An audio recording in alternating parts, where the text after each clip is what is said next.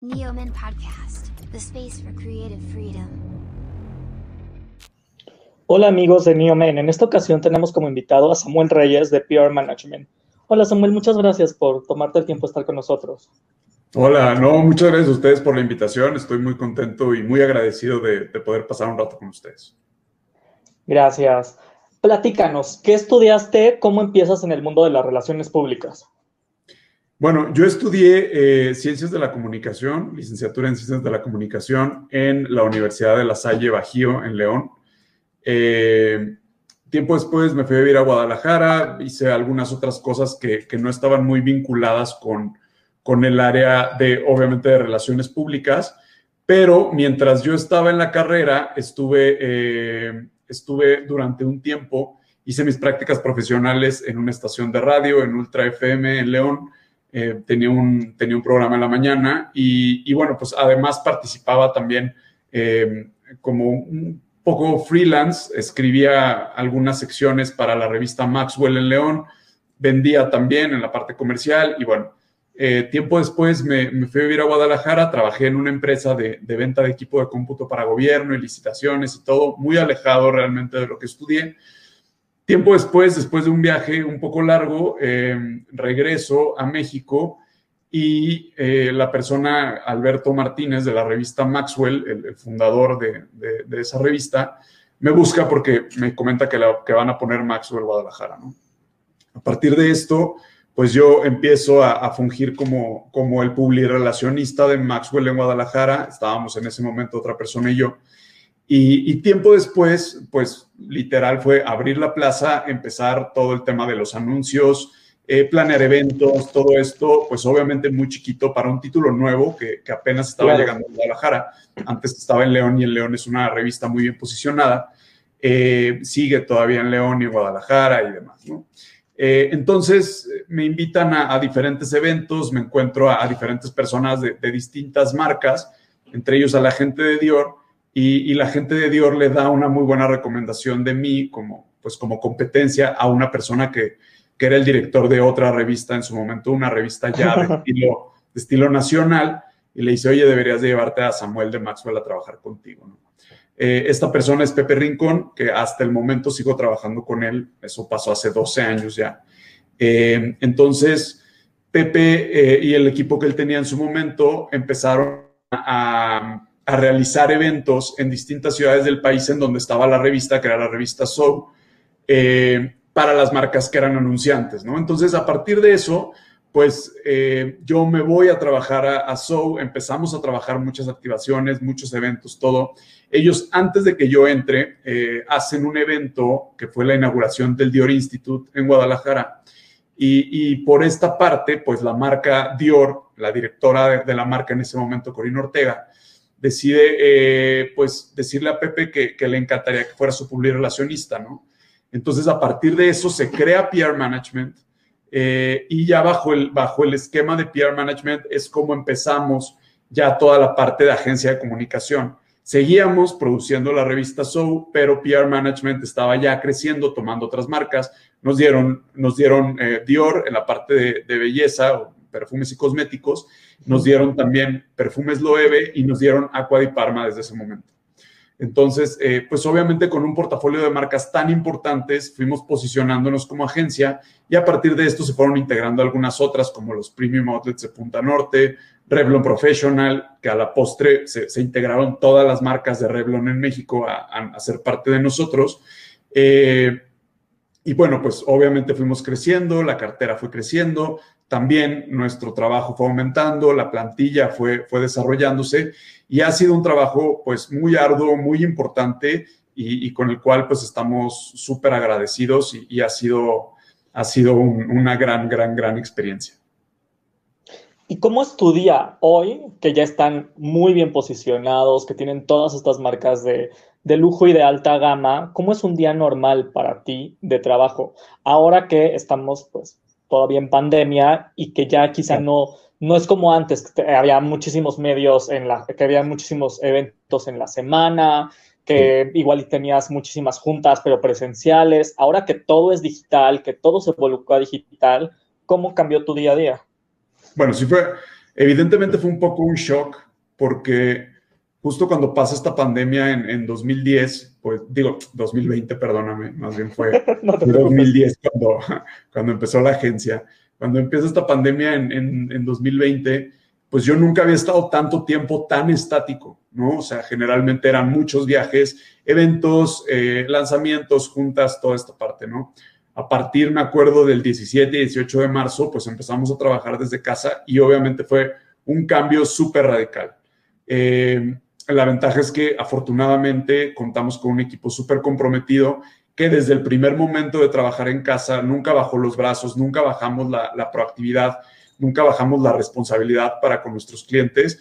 Y, muy al contrario, la verdad es que los, equipos de las marcas se sintieron todo el tiempo apoyados por nosotros, eh, porque era obviamente un momento de producir, era un momento de generar mucho contenido, era un momento en el cual teníamos que ver qué se podía mover, porque justamente pues ya muchas de las marcas que basaban toda su, venta en una experiencia de, punto de venta físico, pues ahora ya no lo tenían, entonces tenía que ir generando este brand awareness, lanzamientos se retrasaron, o sea, fue obviamente un cambio muy, muy importante.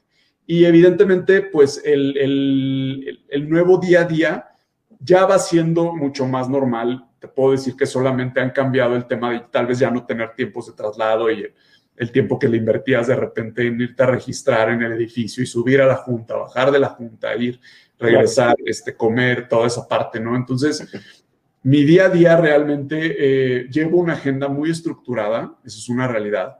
Eh, trato de agendar y de tener mis tiempos. Tengo una, una libreta física porque sigo, sigo siendo el precursor, eh, bueno, sigo siendo obviamente un, un apoyador de, del tema de los libros en papel, de las libretas, de todo esto y, sigo haciéndolo, ¿no? O sea, para mí nunca, siempre va a ser, eh, siempre va a ser un libro, un libro, o sea, lo tengo aquí, o sea, siempre, siempre va a ser eso, ¿no?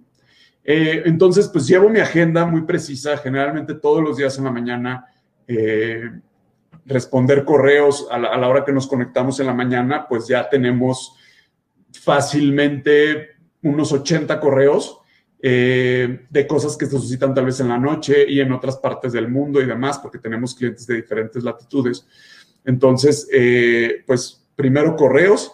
Generalmente no agendo juntas a partir de las, no agendo juntas a las 8 de la mañana, sino ya a partir de las 9, justo para desahogar toda esa fila de correos. Y ya todo el día transcurre juntas, en eventos virtuales, en, reuniones, de repente ya reuniones presenciales, ya hemos estado teniendo, esta semana tuvimos una serie de, reuniones uno a uno con medios top en, la boutique de Tag Heuer en Santa Fe, en el Palacio Hierro Santa Fe, eh, pero siguen siendo cosas como muy cuidadas de una persona por hora, este, conocieran la boutique y demás, pero sigue siendo evidentemente muy diferente, ¿no? La cantidad de viajes de trabajo ha disminuido impresionantemente. Eh, el año pasado sí estuve mucho tiempo fuera, de la Ciudad de México, estuve en Guadalajara, de donde yo soy, pero eh, ahora pues realizando y ejecutando todas las acciones para un proyecto muy importante que fue la Pop-Up Store de Bulgari en, Guadalajara, que, bueno, está, estuvo hasta, hasta mediados de febrero. Nos comentas, ustedes ya cumplieron, ya cumplieron más de 10 años en el mercado, tú ya tienes más de 10 años como PR. ¿Qué has aprendido en estos en, esta trayectoria? Para ti, ¿qué es ser un buen relaciones públicas y cuáles son em, los valores que tú tienes? Que les ofreces no nada más a tu marca, sino a tu equipo, que te ofreces a ti mismo, con qué te despiertas en la mañana para llevar tu día a día, que igual y para ti ya es muy cotidiano, pero que igual hay alguien que va empezando apenas dice, ¿y yo cómo le voy a hacer para llegar aquí? O yo cómo haría si tuviera 80 correos. Claro. Mira, pues eh, el tema es tener una capacidad muy abierta de aprender eh, y, una disposición. Creo que todo radica mucho en la disposición. Yo también, además, soy una persona que, uno de mis principales lemas en la vida es no hacer lo que no te gustaría que te hicieran, ¿no? Entonces, obviamente, yo todos los correos los contesto, trato a todos los medios y a todas las personas por igual. Evidentemente, hay gente con la que tienes una relación más estrecha hay gente con la que hay una, una relación tal vez un poco más distante, pero la verdad es que nosotros procuramos de repente, evidentemente, en el día a día eh, hay cuestiones que, que, tienes que ir postergando y que, pero sí realmente de, estar siempre muy comprometido con, con, todas las personas que requieran información, eh, en resolverlas en tiempo y forma de una manera rápida, también para nuestros clientes, que nuestros clientes encuentren en nosotros un apoyo, una actitud de servicio y volvernos eh, necesarios, ¿no? obviamente no vamos a ser indispensables.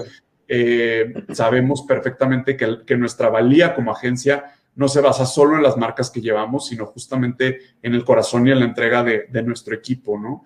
Yo nunca le pido a mi equipo nada que yo no dé. Si necesitamos todos levantarnos a las 5 de la mañana para irnos a un scouting, a un evento, a, algo en particular, a una junta que es a tal hora o a un briefing internacional para un desfile, y hay que conectarse siete y media de la mañana o seis o lo que sea, nunca hay problema por esa parte. Igual en cuestiones de horarios, en cuestiones de eventos, fines de semana, o sea, yo nunca le pido a mi equipo nada que yo no dé, ¿no? Y creo que eso es algo súper importante. Eh, creo que también algo, un, error muy común en el, que, en el que yo he escuchado que muchos medios e influencers eh, tienen quejas al respecto es el tema del, del, PR que usa la gente, ¿no? Que, que mientras estás en tal puesto, te pone toda la atención y te, te, te, hace todos los halagos y hasta puedes llegar a sentir que es tu amigo. Finalmente, eh, como mencionaba alguna vez Brendan Fraser en, en una entrevista, ¿no? Eh, hay un día en el que tal vez ya no estés en ese lugar y los teléfonos dejan de sonar. Entonces, eh, creo que la gente tiene muy claro también eh, quiénes, pues, quienes procuramos todo el tiempo tener esta parte, pues, mucho más humana de, de, siempre desearles lo mejor, de si tienen un nuevo proyecto como, como ya un editor independiente o van a lanzar su propio medio, lo que sea, también que sientan el apoyo de nuestra parte es decir, siempre, siempre estar ahí y, que, la, que, nuestros medios, nuestros aliados, nuestros contactos nunca se sientan usados, sino que más bien sientan que, nosotros como agencia procuramos siempre un ganar-ganar para, para ambas partes, en información, en proyectos, en presupuesto, en, en detalles, en atenciones, todo eso. Claro. ¿Qué marcas te gustaría llevar? O sea, ¿qué marca todavía no has podido llevar que igual y ya has pichado en algún momento y por X o por Y no has podido tener, pero que sigue siendo como tu meta. Tienes, eh, tienes marcas de alta gama, como Dior, por ejemplo, y que es con las pláticas que, que, empezaste y que te dio como tu patadita de la suerte. Pero como Dior, hay muchas marcas internacionales y nacionales. ¿Hay alguna que, que le tengas el ojo puesto?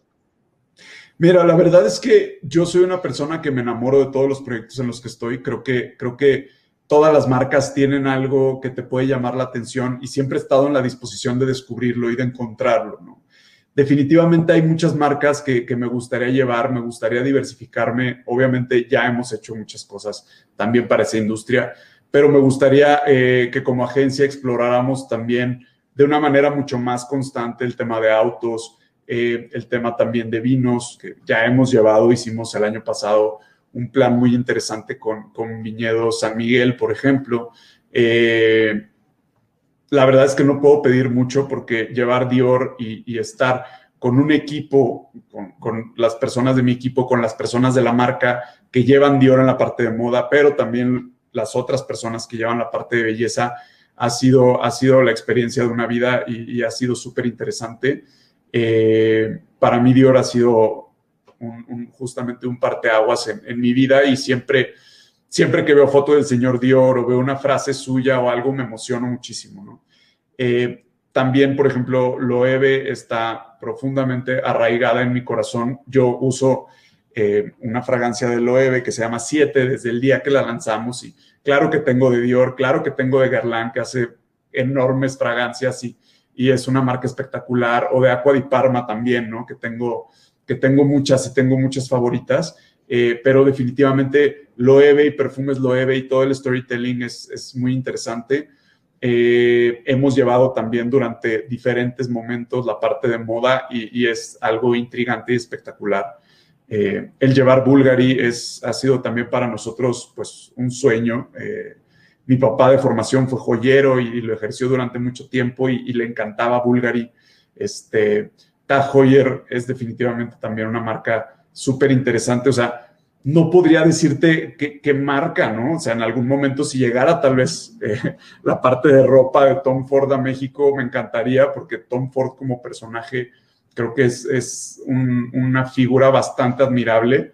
Eh, y no solo como personaje, como director, director creativo de su marca o de otras marcas como Gucci en su momento, sino esa diversificación que ha tenido también a fragancias, a, maquillaje, a dirección de cine, que él hizo mi película favorita. Entonces, creo que por ahí tal vez esa podría ser la marca que, que yo diría me encantaría y alguna de carros y alguna de bebidas definitivamente. Muy bien. Eh, como nos comentabas también que empezaste de alguna manera o tuviste experiencia en la parte de mm, comercial, que no es una tarea fácil. ¿Cómo te ayudó tu experiencia en comercial ahora estando en PR? Cuando entras como tal, cuando de alguna manera te asocias con Pepe Rincón, ¿cómo, cómo toda esa experiencia te ayuda a hoy en día, sobre todo cuando justo cada vez se escucha más, ¿no? De que los medios cada vez piden estar más en comercial, o si hablas a veces con ciertos medios te mandan directo a comercial, que la onda de las pautas ahorita por la onda de la pandemia es como muy fuerte. Tú tienes un bagaje de eso y tú tienes mucha experiencia en eso. ¿Qué nos podrías compartir? Mira, pues justamente yo, eh, bueno, primero que nada, yo soy director general en PR Management. Eh, y pues obviamente todo el, todo el tema comercial pues es parte importantísima del día a día, el, poder poner precios, el cerrar eh, fees, las igualas, los proyectos, los eventos, también para la cuestión de influencers, todo eso, ¿no? Sí, definitivamente la parte comercial ha crecido muchísimo eh, y también muchas veces las líneas en, la, en las partes editoriales llegan a ser un poco más difusas como era cuando empezamos, ¿no? Que era totalmente eh, basado en la relevancia tal vez o en el criterio del editor, muchas cosas. Y ahora pues evidentemente los medios apoyan también mucho a, las marcas que están como anunciantes porque es algo lógico, ¿no? El, ganar, ganar. Si, si la marca está creyendo en el medio, pues obviamente el medio va a encontrar la forma de creer también mucho en la marca, ¿no? Entonces, eh, esa parte comercial se ha vuelto muy importante también en, las negociaciones con los medios, en las negociaciones con los influencers, que también es algo muy importante.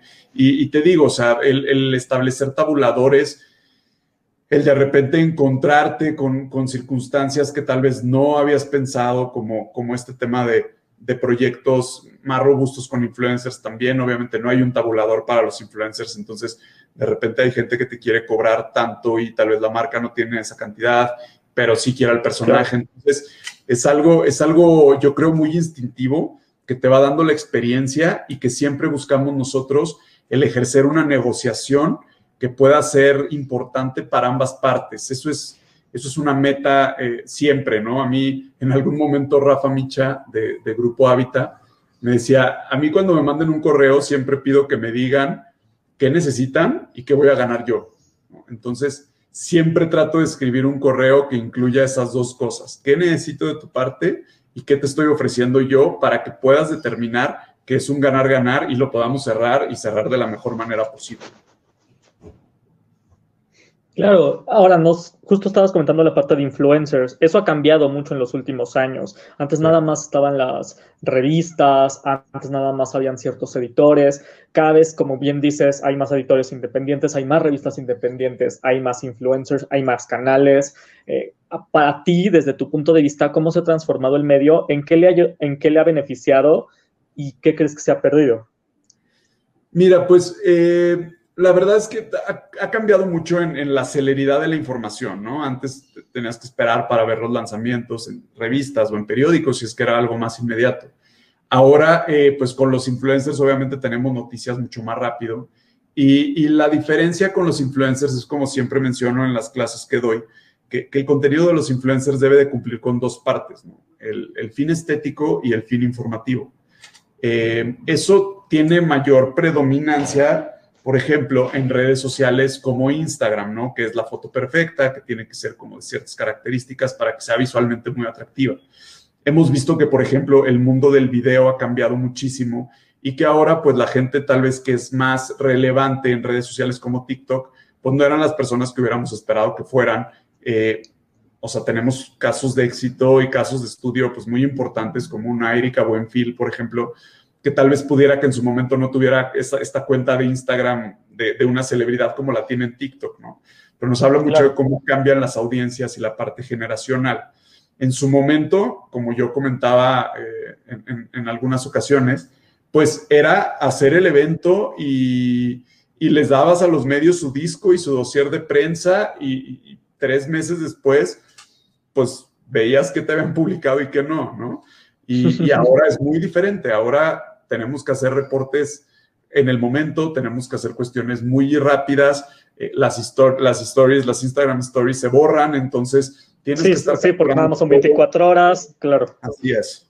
Entonces tienes que estar capturando todo y tienes que estar muy al momento y, y este cambio del, del, parámetro a digital, también evidentemente para nosotros como agencias, y creo que no habrá alguien que me pueda desmentir en eso, nos ha aumentado la carga de trabajo de una manera muy importante, porque justamente ahora es ok, la ficha del influencer, pero también el tipo de contenido, pero ya entonces reportes de impreso, reportes de digitales, porque nosotros la verdad es que siempre le proponemos a nuestros clientes y es, y es un, tema que nosotros solemos hacer con mucha frecuencia, el, que tenga una estrategia balanceada, tanto la parte de influencers y la parte digital como la parte de, de medios impresos que en algún momento pues también generan mucha credibilidad y una visión también muy importante de la marca a través de la perspectiva de, estos medios que, siguen siendo relevantes.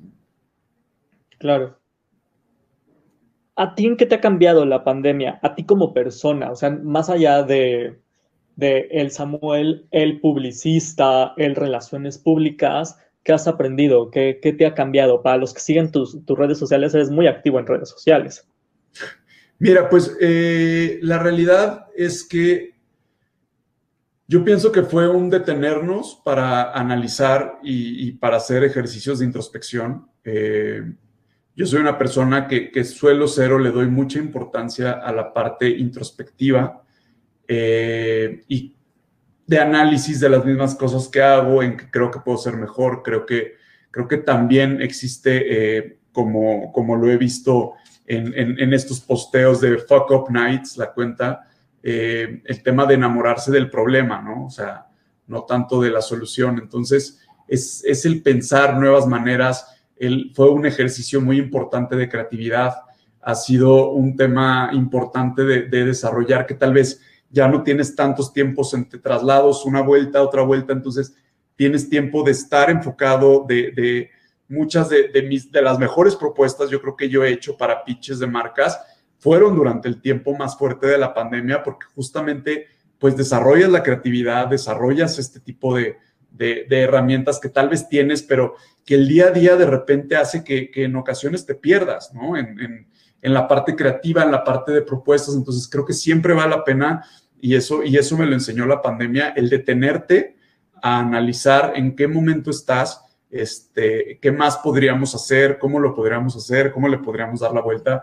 Personalmente también, eh, eh, pues desde hacer ejercicio en casa, por ejemplo, que, esa parte nunca, nunca la dejé, el, recientemente empezar a practicar yoga o meditación, este, la lectura, que es un, hobby que tengo desde, desde muy, muy joven, eh, toda esa parte creo que también se ha potencializado mucho y se ha desarrollado la parte creativa y nos ha ayudado mucho, por ejemplo, a crear proyectos, ¿no? Yo el año pasado me lancé gracias al empuje que me dio una ex colaboradora de la revista, de, varias revistas de Editorial Expansión, Andrea Vázquez, que me dijo, este, oye, quiero que tú hagas tu curso, me encantaría que, que dieras tú tu curso por tu cuenta, este, porque quiero tener esta asesoría personalizada contigo.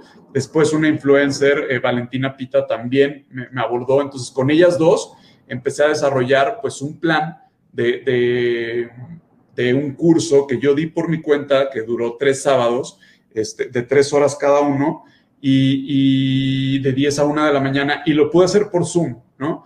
Y eso estuvo buenísimo. En primer curso se inscribieron 11 personas más las personas de la empresa, que obviamente se los, se los di este, sin, costo, evidentemente. Al siguiente se inscribieron, si no me equivoco, 16 más otras personas de la empresa que también se, se decidieron sumar. Y el ver también que gente de las marcas con las que ya trabajo regularmente estaban interesados en inscribirse, todo esto fue algo que, que, me abrió muchísimo el panorama, ¿no? Porque además de relacionista de estratega de comunicación, de dirigir esta empresa, me, encanta dar clases. y, es algo que me apasiona muchísimo y es algo que, me nutre mucho y que, y que me gusta. Entonces es algo que también he podido explorar mucho durante este tiempo. Y ahorita estás dando clases, si no estoy mal, en Condé Nast College. ¿Estoy en lo correcto? Sí, acabo de dar mi primera clase hace dos semanas, si no me equivoco. Eh, di la clase de branding y posicionamiento de marca, obviamente incluyendo cuestiones de storytelling, eh, personalidad de marca, los arquetipos, todo esto, ¿no? Eh, es la primera clase que doy. Sin embargo, ya, por ejemplo, con, con El Education, que antes era Atelier El, Mindway, todo esto, eh, llevo siete años dando clases con ellos. doy varias clases al año para, para, los, para los cursos de relaciones públicas, visual merchandising y estilismo. Doy la parte de relaciones públicas, he dado viajes de prensa, he dado producción de eventos. Y bueno, pues por ahí le agrego siempre un poco de transformación digital. Eh, entonces, pues ha sido en el Education, ha sido en Condé Nast College recientemente. Eh, he dado también en Experience Makers, que, es una plataforma con la que ya próximamente voy a tener por ahí eh, varias sorpresas. y justamente, pues es eso, ¿no? Doy diaria, no diariamente, pues, pero cada semana una materia ya en, en una universidad nueva en México, que ya está en España, que se llama Coco School y ahí doy la materia de comunicación oral y escrita a alumnas de, primer semestre de la clase, de, más bien de la carrera de diseño de modas. Entonces, eh, la verdad es que eso me han invitado afortunadamente a dar conferencias también en distintas universidades, en el Congreso Nacional de Marketing Digital, hecho por la revista Mercados 2.0. Entonces, eh, he tenido mucho la oportunidad de interactuar con el público eh, en general interesado en esto y la verdad es que ha sido súper enriquecedor.